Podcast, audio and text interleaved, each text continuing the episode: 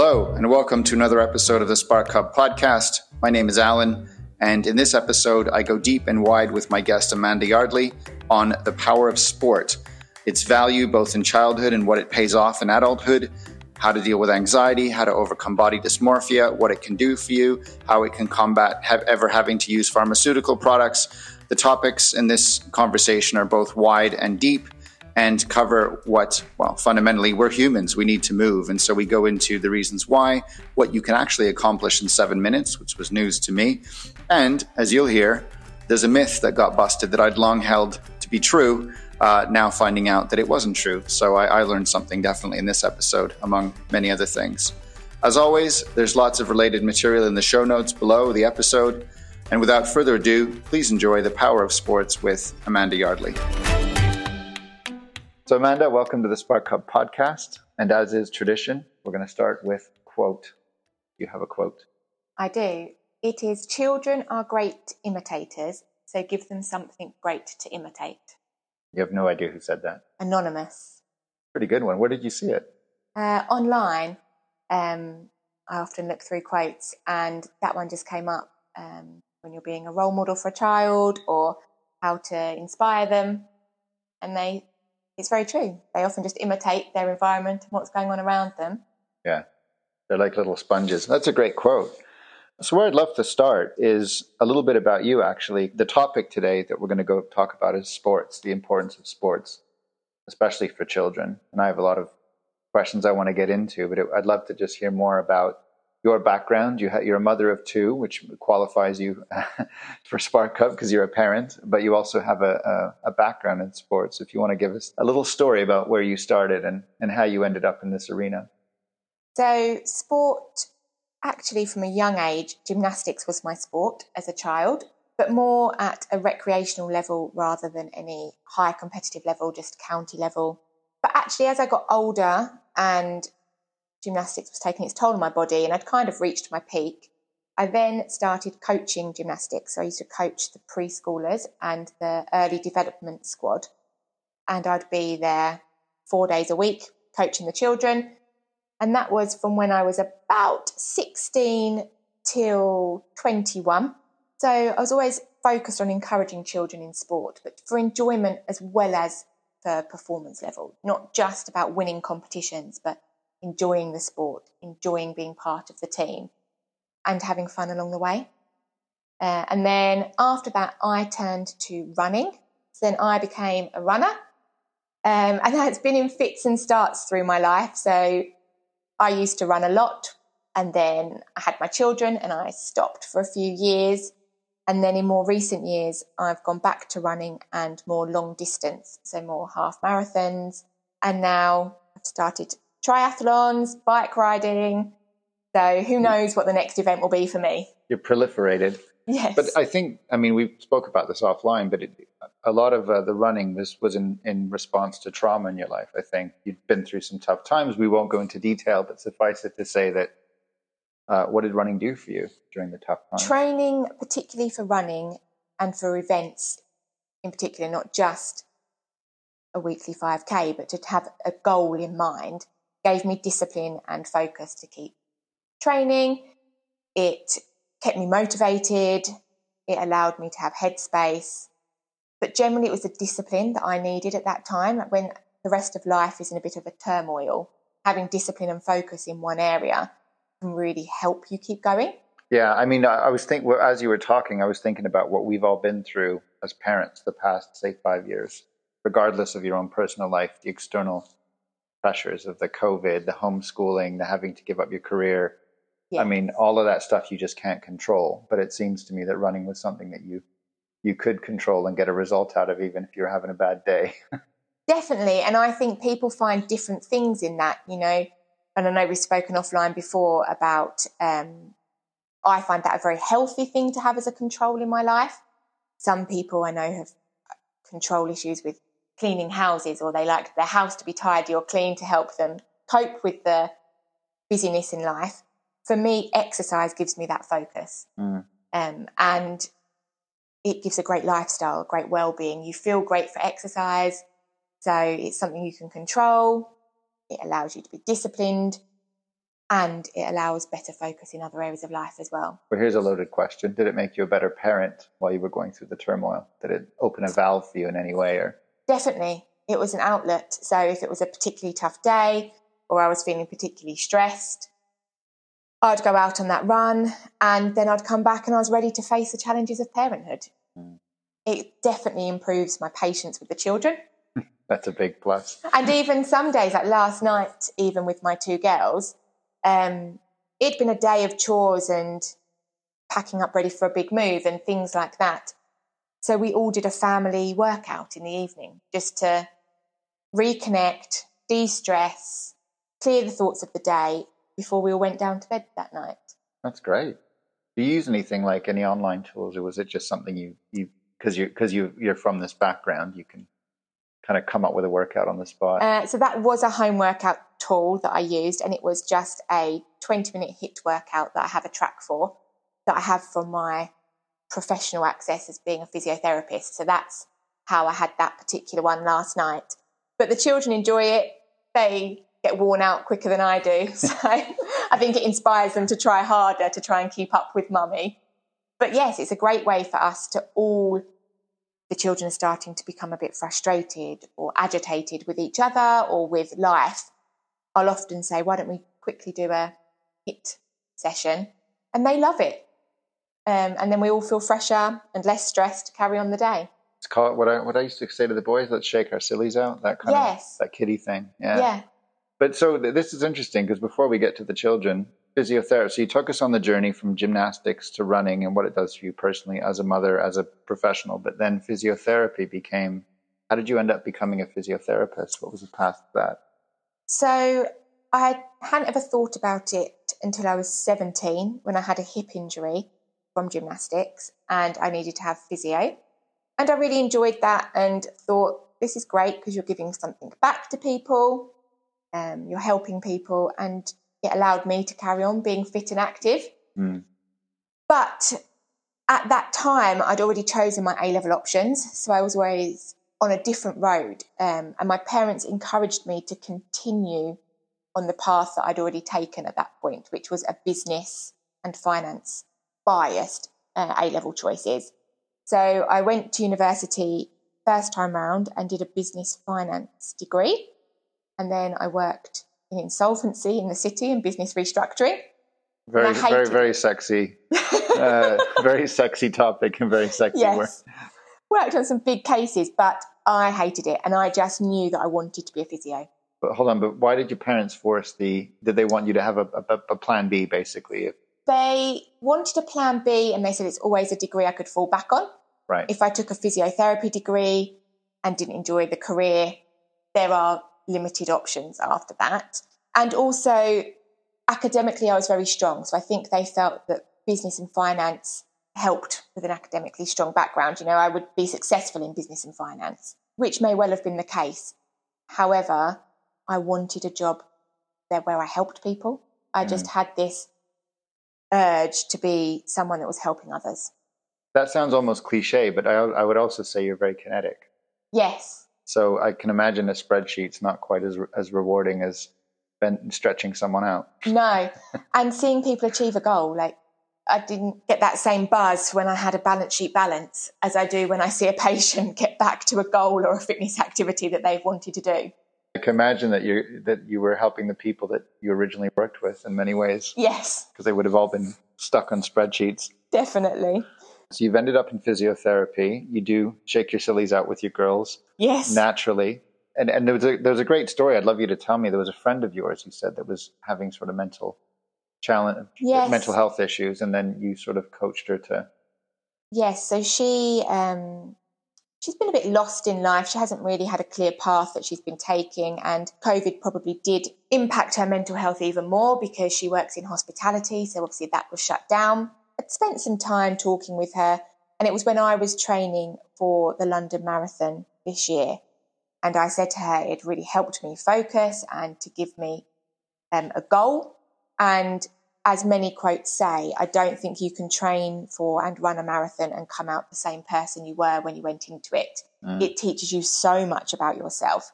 You have hours running with just your own thoughts in your head. And you process those so much more than you can during a busy day at work. And I said this to her, and she then saw me the following week and said she'd signed up for a half marathon. She'd unfortunately had had a suicide attempt. Um, luckily, it was only an attempt, and she's here to tell the tale. But she said that hearing how running had given me a focus, she wanted to challenge herself. She wanted to try and be better and have a discipline in her life. So she has started running. She entered the half marathon is in April, and I saw her last week, and she is still running. She's on a great path. She's feeling brilliant. Her mental health is much improved. And yeah, her focus is very much on the future now. Wow. And, and you, you uh, intervened professionally or personally in this case? Um, so that was um, a friend. I have worked with her previously with that in a physio background, yeah. but it's more of a friend. Thank God you did. yes. And so, uh, I mean, I guess my next um, question is around again, Spark Hub is about building a hub of, of inspiration and sparks for children. And so I'd love to hear more about where you're going in terms of your career and as a mother towards getting kids onto sport. And I'll give you a, a reason why I'm asking this question. I recently read that a lot of pharmaceutical products that are, are there for antidepressant or, or whatever, or um, dark thoughts, are nowhere near as powerful as the endorphins you get from exercise. And so it, it strikes me as quite crucial to teach your children that not all drugs are bad, but that you always have natural natural um, abilities to heal yourself. And just to give you a personal story, I lived in South Korea as a child. Uh, we were surrounded by Buddhist temples and whatnot. But I remember a book my dad brought back when we moved to Canada. And in the book, it was all about pressure points. And so you could look up a symptom, say a headache or a, a sore or whatever, and then it would have this design of the body and you could put pressure on certain points. Yes. And it would relieve it. And and when I showed a doctor, a Western doctor, they said, We've cut bodies open. We don't find any of these energy lines. They're called chi or whatever they're called. And it's all hokum kind of thing. But it worked. so whether or not it was a placebo effect or whatever, it worked. And so I've always had this fascination between Eastern and Western medicine, yin yang, all of that kind of stuff. But we are living in the West. We are living in a an environment where prescriptions are written quite often, uh, especially for children now who might not be able to focus or or or, or sit still. And so I, I wonder, you know, from your perspective, power of sport and how to inspire children to get into it seems to me a quite a big a, quite a big advantage. Definitely is. I've read some statistics recently that I find quite shocking, but that's because I lead an active lifestyle and encourage that for my children. Just over 14% of reception age children, so four year olds, when they start school, are obese now. Um, and I think that's an incredibly high figure for four year olds to be obese. You're um, barely out the gate. Exactly. And I think if we're going to school obese, we've got a real uphill battle to turn that behaviour around to stop obesity in adulthood for them. Even worse, that in year six, so when they're 10 or 11 and about to leave primary school, that figure has got worse. It's 25% of 10 to 11 year olds. And this is compared to how long ago? Like, what, what's the timeline so on this? That has increased by almost 5% since 2019 20. So, pre pandemic to now, an increase of 5% in obesity in four year olds and 10 year olds.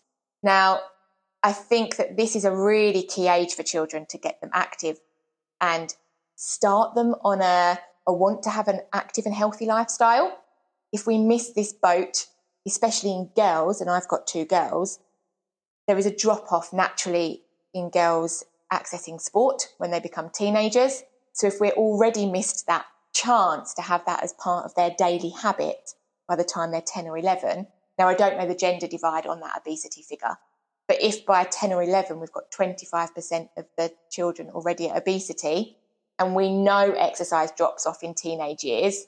Well, that's can, one in five, one in four to start. Yes.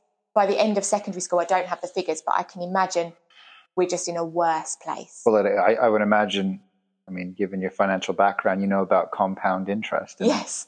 Uh, I, I can imagine this only compounds. Yes, definitely. And actually, guidelines suggest so for parents that children of primary school age, this age group that my children are in at the moment, should be active for 60 minutes a day. And that is throughout the day. That isn't one hour exercise class every evening they have to do, but you know, the school our children go to um, encourage walk to school at Yeah. least a couple of times a week. So within that day, 60 minutes of moderate exercise is recommended. I do think parents have an uphill battle at the moment because we're balancing out technology and screen time in children. And we can't say that that needs to be eradicated because children are going to be in a technology world. So there has benefits of them being growing up with technology for their future. But we should really be encouraging this 60 minutes of activity throughout the day as well. And it needs to be enjoyable for children. We know they respond to reward and positive praise, and exercise feeds into that so easily. They can see that they're able to run faster. They're happy with that, then, you know, they can do more jumps on the spot before they feel tired, or they can skip, or they can do the monkey bars at the park. They are happy with that. That is a real sense of achievement for children as well as making them more active. So if you can make it part of their lifestyle, children enjoy it. You know, it hasn't got to be a strict exercise environment. Enjoyable activity is more important than competitive, I think. Yes, if a child is very talented as a swimmer, for example, competitive swimming is obviously fantastic for them as a person. But we have to remember that there's a large amount of children who aren't naturally talented in sport. And the tendency would be for those children to then do nothing.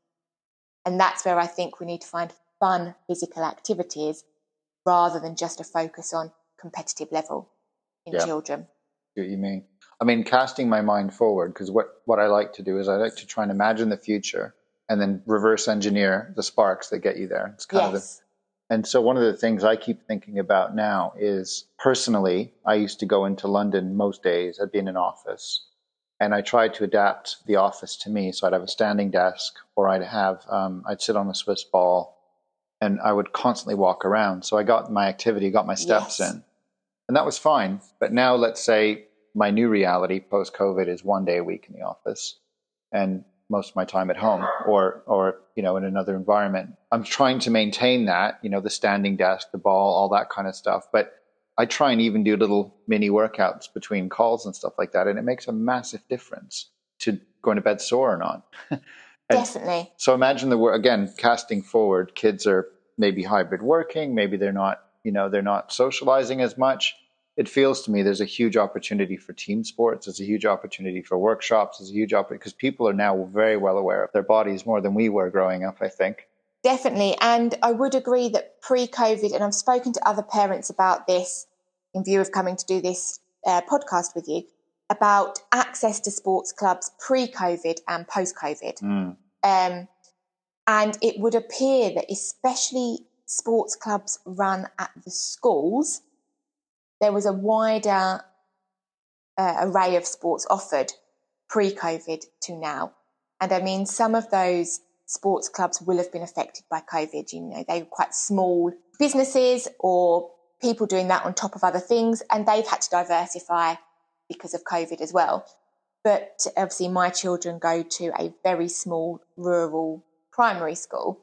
But pre COVID, even before school, there was golf, there was fencing, they had tennis available, basketball, netball clubs, multi sports clubs.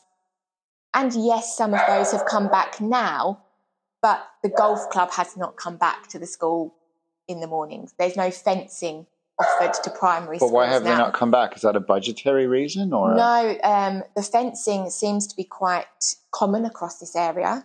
Um, so county wide, and I think just the company is no longer providing that.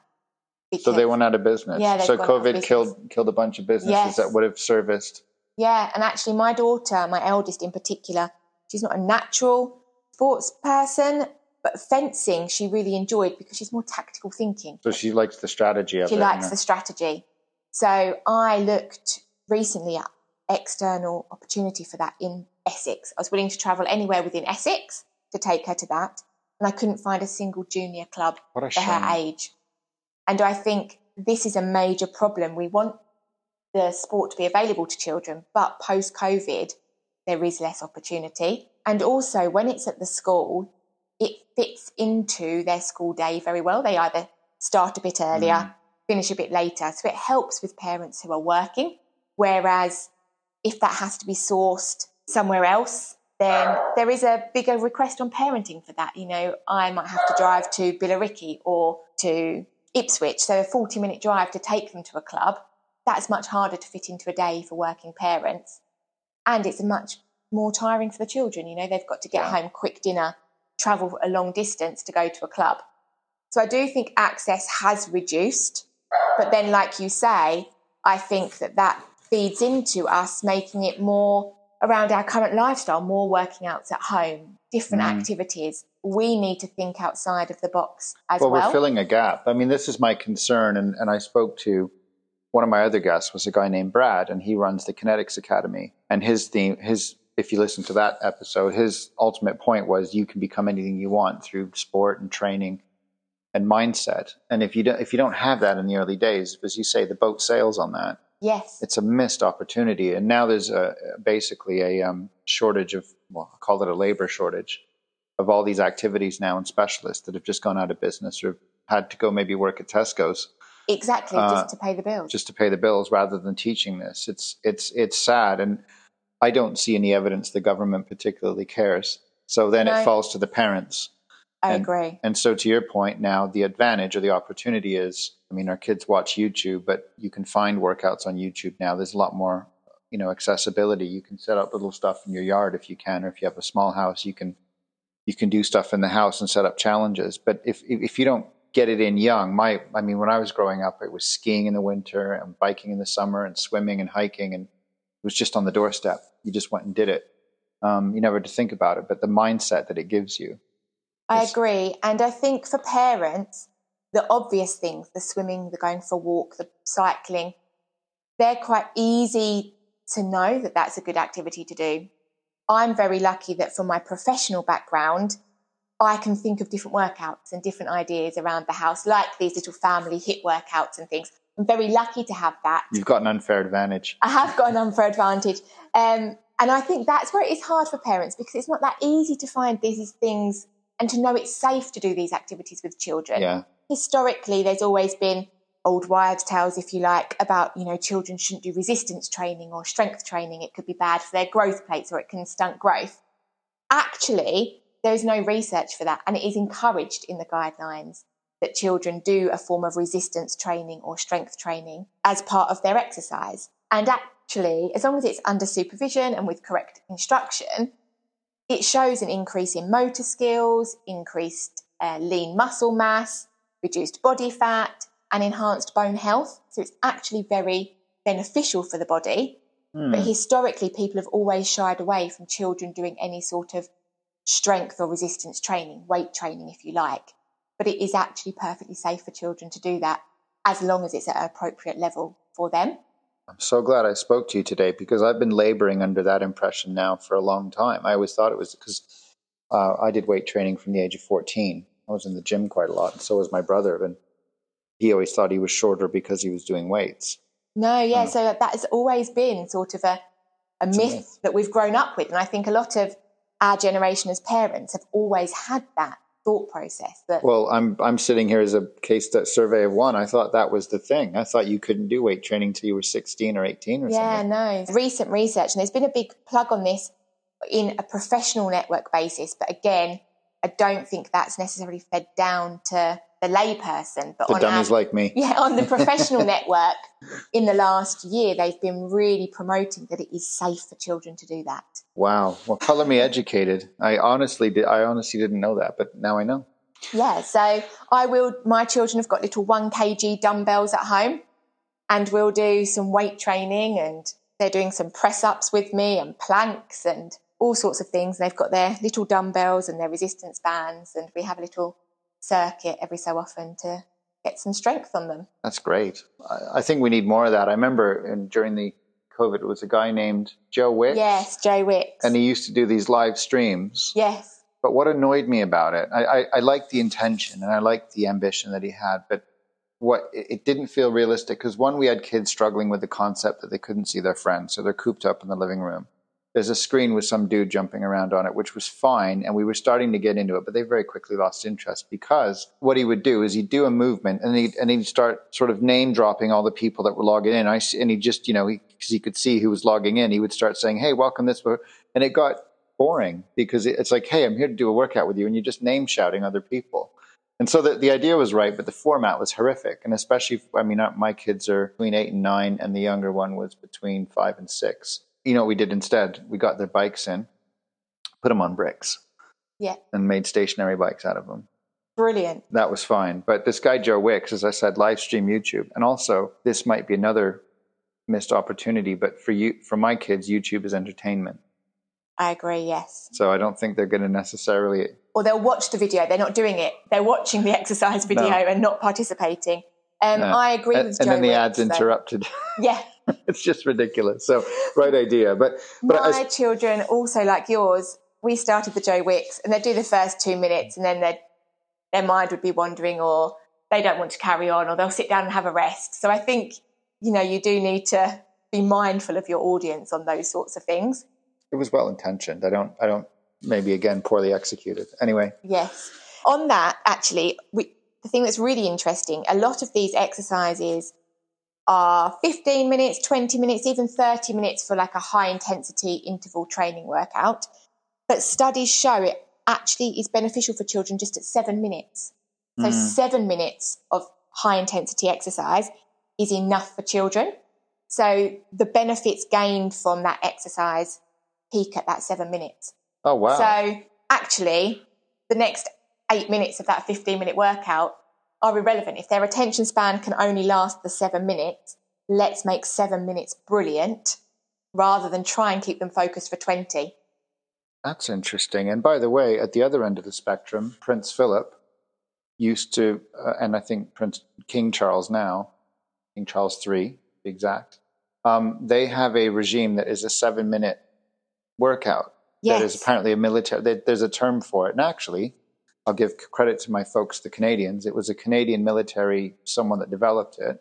Apparently, it's seven minutes. It's a blend of cardio and strength. Yep. But it gives you everything you need if you start your day with it. And you probably know the name of it, and I don't. But that's exactly what this is saying about the. Um, I'm sure it's probably a HIIT workout. I don't know what they do, but it shows that seven minutes for children improves emotional regulation, which is due to, and it's the same as why they, the Royals, will be doing the the similar seven minute thing it's a change in the neurotransmitters of the brain. So basically, the way the chemicals are working in the brain.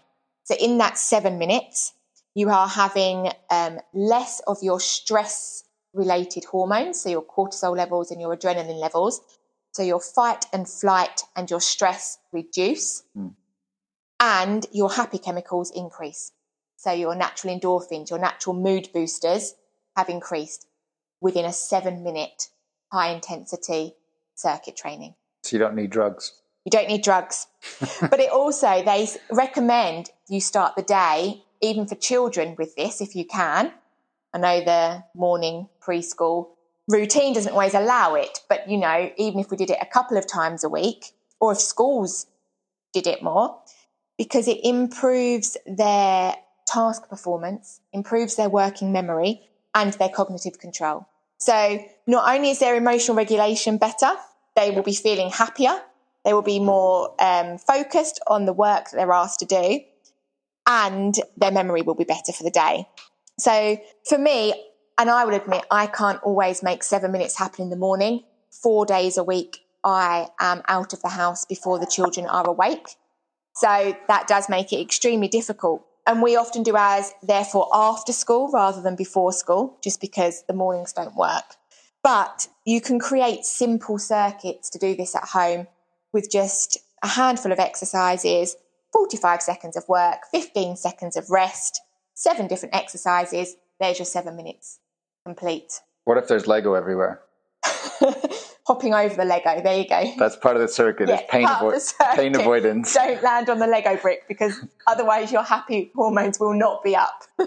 Instead of the floor is lava, the floor is Lego. Yes. Flipping to something I think is more, and that's great, by the way. Did, you know, the seven minute thing, resistance, this has sort of changed my perspective. And I think, you know, I try and encourage my kids, um, especially my oldest one. He's only driven by tech. So he's got like a chore app So he it's a little bit of a gambling addiction, but yes, he does jobs. He gets a little ping on his phone and he gets some money.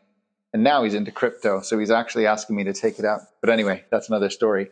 The point being is I think you can turn that if you if your kid is minded that way, you can turn it into achievements through apps. You can turn it into Definitely. star charts. You can kind of you could do it all ways. One thing I read though, which was is more um, gender specific, and I would I would love your opinion on this. Is I was reading a study about the effects of screen time on certain ages, and this is again to be clear about biological gender. But it was interesting to say that boys can play really violent video games, um, say pre pre ten, pre eleven, maybe better that they're uh, 12, but they can play violent video games. They can watch crazy stuff on YouTube, and it doesn't really affect them too much versus something like girls who are on Instagram looking at filtered pictures, creating body dysmorphia issues in a big way. Yes. One of the case studies I read about a girl that was so sucked into this. I mean, it leads to all the dark places you can imagine bulimia, anorexia, all of that kind of stuff. And by the way, this is not new magazines used yes. to be magazines used to be the, supermodels. Yeah, um, exactly. But now it's it's in your hand and it's in a gambling machine. Uh, the, the, level of anxiety it can cause when you post an image, and if it's filtered, how many likes you get, how many comments. Even if the school says no phones in school, they'll still be sitting there jittering till lunchtime so they can whip their phone out again. Definitely. I give you that as context to say there was one, you know, in light of this information, it's unfortunately not equality of the sexes in some ways because it seems for whatever reason boys are able boys aren't as affected uh, should we say. I'm not saying all boys but it seems generally speaking boys aren't as affected by body image as girls would be given the social media consumption habits. But one case study i did see was that there was a few girls that had these issues and the way they beat it was through exercise through sports. Uh, and it seemed to me that it, it replaced the endorphins they were getting from instagram and uh, TikTok and all the other channels that they're on. And as a mother of two girls, um, I'd love to know if you're concerned about body image, if you feel that exercise is going to sort of, uh, what's the word I'm looking for? What what what do vaccines do? They prevent. Yes. inoculate is the word. Will, will you inoculate them against um, against certain things? What what's your concern as a as a mother and a woman yourself? Who's a, so, know?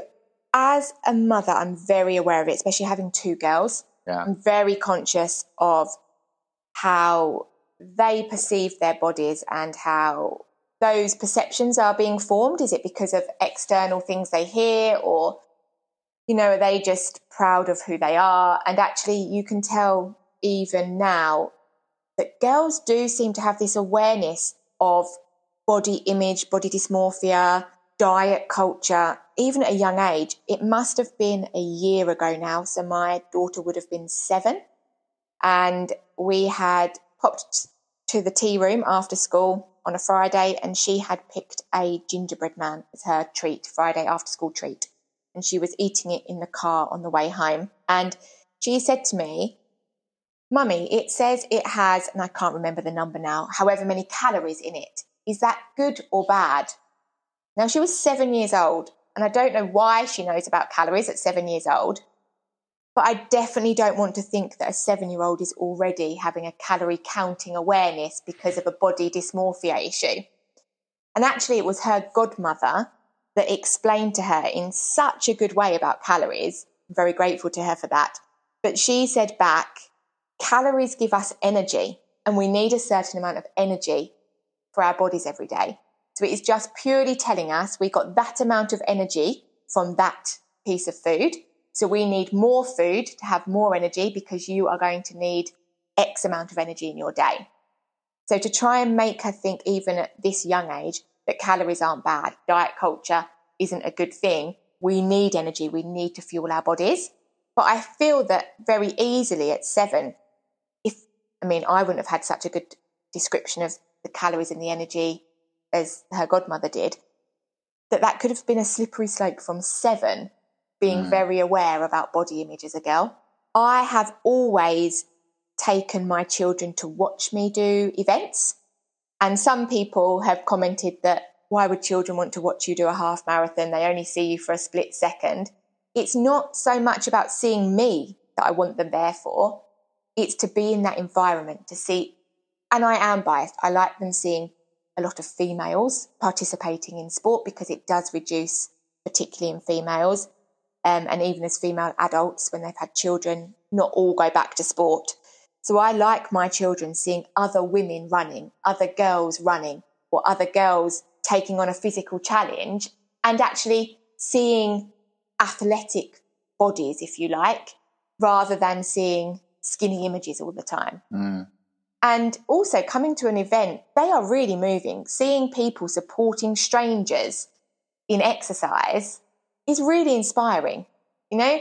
And I think that hopefully, if my children see that and they can see how much your body can achieve if it's fit and it's strong and it's got muscle, that will hopefully stop them thinking a skinny figure is what they have to attain in life. You're, you're as to go back to your quote, you're providing them with something better to impersonate. Definitely. And actually, for my children, I entered them into their first event when they were just three and four years old. So at three and four years old, I entered them into the Westminster Mile. So we had to run one mile in London. This was pre COVID, obviously. They had never run before. They had never done an event before, but they had seen me do events and they had seen me get the medal at the end. And I saw this advertised and I thought, what a great way to inspire them from a young age to, to want to exercise, to have something that's worth achieving. And as I say, there were three and four at the time. They were so excited to be there with their own running number, their timing chip tied onto their shoe. It's just like they had this knowledge that this was something really special to be part of. And, you know, this is what they want to do in their life. Um, we were really lucky. The race was started by Mo Farah. Oh, wow. The Mo Farah. The Mo Farah. Mobot. And, yeah, and we were the front starting line. So he high fived the children before they started, and they could just feel this buzz of adrenaline and excitement at start line. So it started on the Mall. So again, they knew about Buckingham Palace because they're very keen on London, as I am. So even just being on a start line by Buckingham Palace, they were thrilled by this experience. And when that starting gun went, they'd never heard a starting gun before, so I didn't know what to expect. They ran so hard, and the determination on their faces was incredible. It's probably one of my favourite memories of their childhood so far.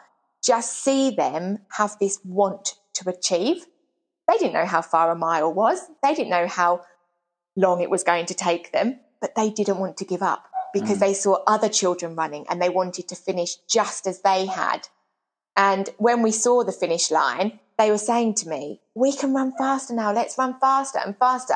And they pushed themselves and sprinted to that finish line which was right outside Buckingham Palace. And they still treasure their medals now. Like it has inspired them so much. And um, obviously, the following year we couldn't do it because of COVID. The event was cancelled, but we did do it again. And I hadn't mentioned it to them at all until the next year came up, and they wanted to do better. So both of them asked me what their time was the first time because we had the timing chips recorded and it was still on my phone and they set themselves a goal to be better than that one before. And in the weeks leading up to it, they wanted to go out on training runs. Mm. So hmm. then we went on some training runs. And then they wanted to do interval training runs because they knew I did that when I trained. So then we did some speed work. And they had this discipline and they wanted to do it. it didn't matter if it was a bit rainy or cold, they wanted to go out and do that they would turn the telly off to go and do it. So it did take them away from their screens. Oh wow. Because actually That's powerful. that is powerful. And I think it's because they had this sense of achievement that they'd put on themselves. It wasn't me saying you need to be quicker than last year. They wanted to be quicker themselves. And I think sport encourages that. Most of the time, you want to be the best performance you can be in that sport, mm. especially in individual sports like running or swimming. You want to be better than you were in your last event. And I hadn't explained that to them. It's like they just knew that as soon as you sparked that inspiring event for them, sparked their imagination to be better, then they wanted to do it. But it sounds like it was self-explanatory. So you, you know, it's what what I'm finding now is my kids don't listen to me. Yes. now, what you need to do is find, as as your quote says, someone for them to impersonate. So I, I'm trying to find role models around me or events around me or things even on YouTube that I find inspiring and say, look, isn't that cool? And then hopefully they, it just, the penny drops. Yes. And they just want to do it. Definitely. Themselves. And I've, I've noticed that as well. So I've sort of, I've sort of changed my, my approach to things. But as you say, what part of why I created the Spark Hub is where are those people? Who are they? What do they do? And how do you find them? Um, Definitely. Um, and my youngest, I am certain from now that she will run events when, as in running events, not organise events. When she is older, I'm pretty sure she will take on a marathon as a challenge because she's so interested when I'm training for such events. And even yesterday, I took them swimming and she asked me how far a junior triathlon would be. Mm. And I told her the swim distance. And she said, I'm going to start training for that now because when I'm eight, which is the minimum age for a triathlon, I want to do my first triathlon. So just giving her the opportunity to have exercise as part of her life, it has inspired her so much and really sparked a drive within her to challenge herself and see what mm. she can achieve. My eldest, as I said earlier, is less natural in sport, but she does still want to do things and they don't get much choice because my lifestyle is so active. So I guess it's a little bit like, well, we've either got to accept it or we're going to be dragged along anyway. But I do hope for her that over time, she does realize how good exercise makes her feel. And not just mentally, but how happy she is with her body because her body can do the things she's asking of it. That's right. That was back to my earlier point is, well, I have a, another angle too, which is that a lot of our children now are probably not going to be using social media because it's mommy and daddy's drug. Yes. It's always been my theory, and I've explained it before. I remember growing up with um, drink driving advertising and cigarette packets with burnt out lungs on them because our parents had a vice. Yes. And now we don't do it. And now the kids are growing up looking at knowing about mental health issues and whatnot, and exercise seems to be the key. So I guess my conclusion in all this is that we just need to find more resources. I agree. Because the schools aren't going to step up, not because they don't want to, but because their budgets are cut or the cost of living is causing them to have to heat the building rather than invest in a coach, which is sad. But but it is true. It is true, and and if you don't bake these fundamentals in now, um, uh, there's a lot of things that can go wrong professionally, mentally, personally. Definitely, um, and um, if we don't have the best foundations, then the building blocks are never going to stay up because if they don't have that strong foundation in a healthy lifestyle and well-being as they grow older that's going to be even less important to them. Yeah. If the importance isn't raised early. But i think one one message i have taken from you which it's, it just needs seven minutes a day. Seven that's minutes not a lot to ask. No. Not a lot to ask and it can give you longevity and the benefits are, are high and, and you hopefully don't have to take pills. Definitely. It's about and we've said this before a habit. It's developing a mm. habit. That seven minutes we could all probably find in the morning. Well, I'm going to argue only only in the afternoon. Yeah. Well, I did say this earlier as well. Like I said, uh, four days a week I'm out of the house before the children wake up. So those four days yeah. aren't possible. But in the afternoon or at some point, seven minutes can probably be carved into most people's days. Hmm. Um, and the benefits from just seven minutes are huge. Well, that was very interesting. I've, I've certainly learned a lot. I've dispelled myths. I've learned about what seven minutes can get me, and we've discussed how to prevent prevent children from falling into the gaps of either drugs or uh, or despair. But um, thank you for coming on the podcast. I really appreciate it. Thanks for having me. Thanks for listening to this episode of our podcast. Uh, if you like what you hear, you can dive into a lot more on thesparkhub.com.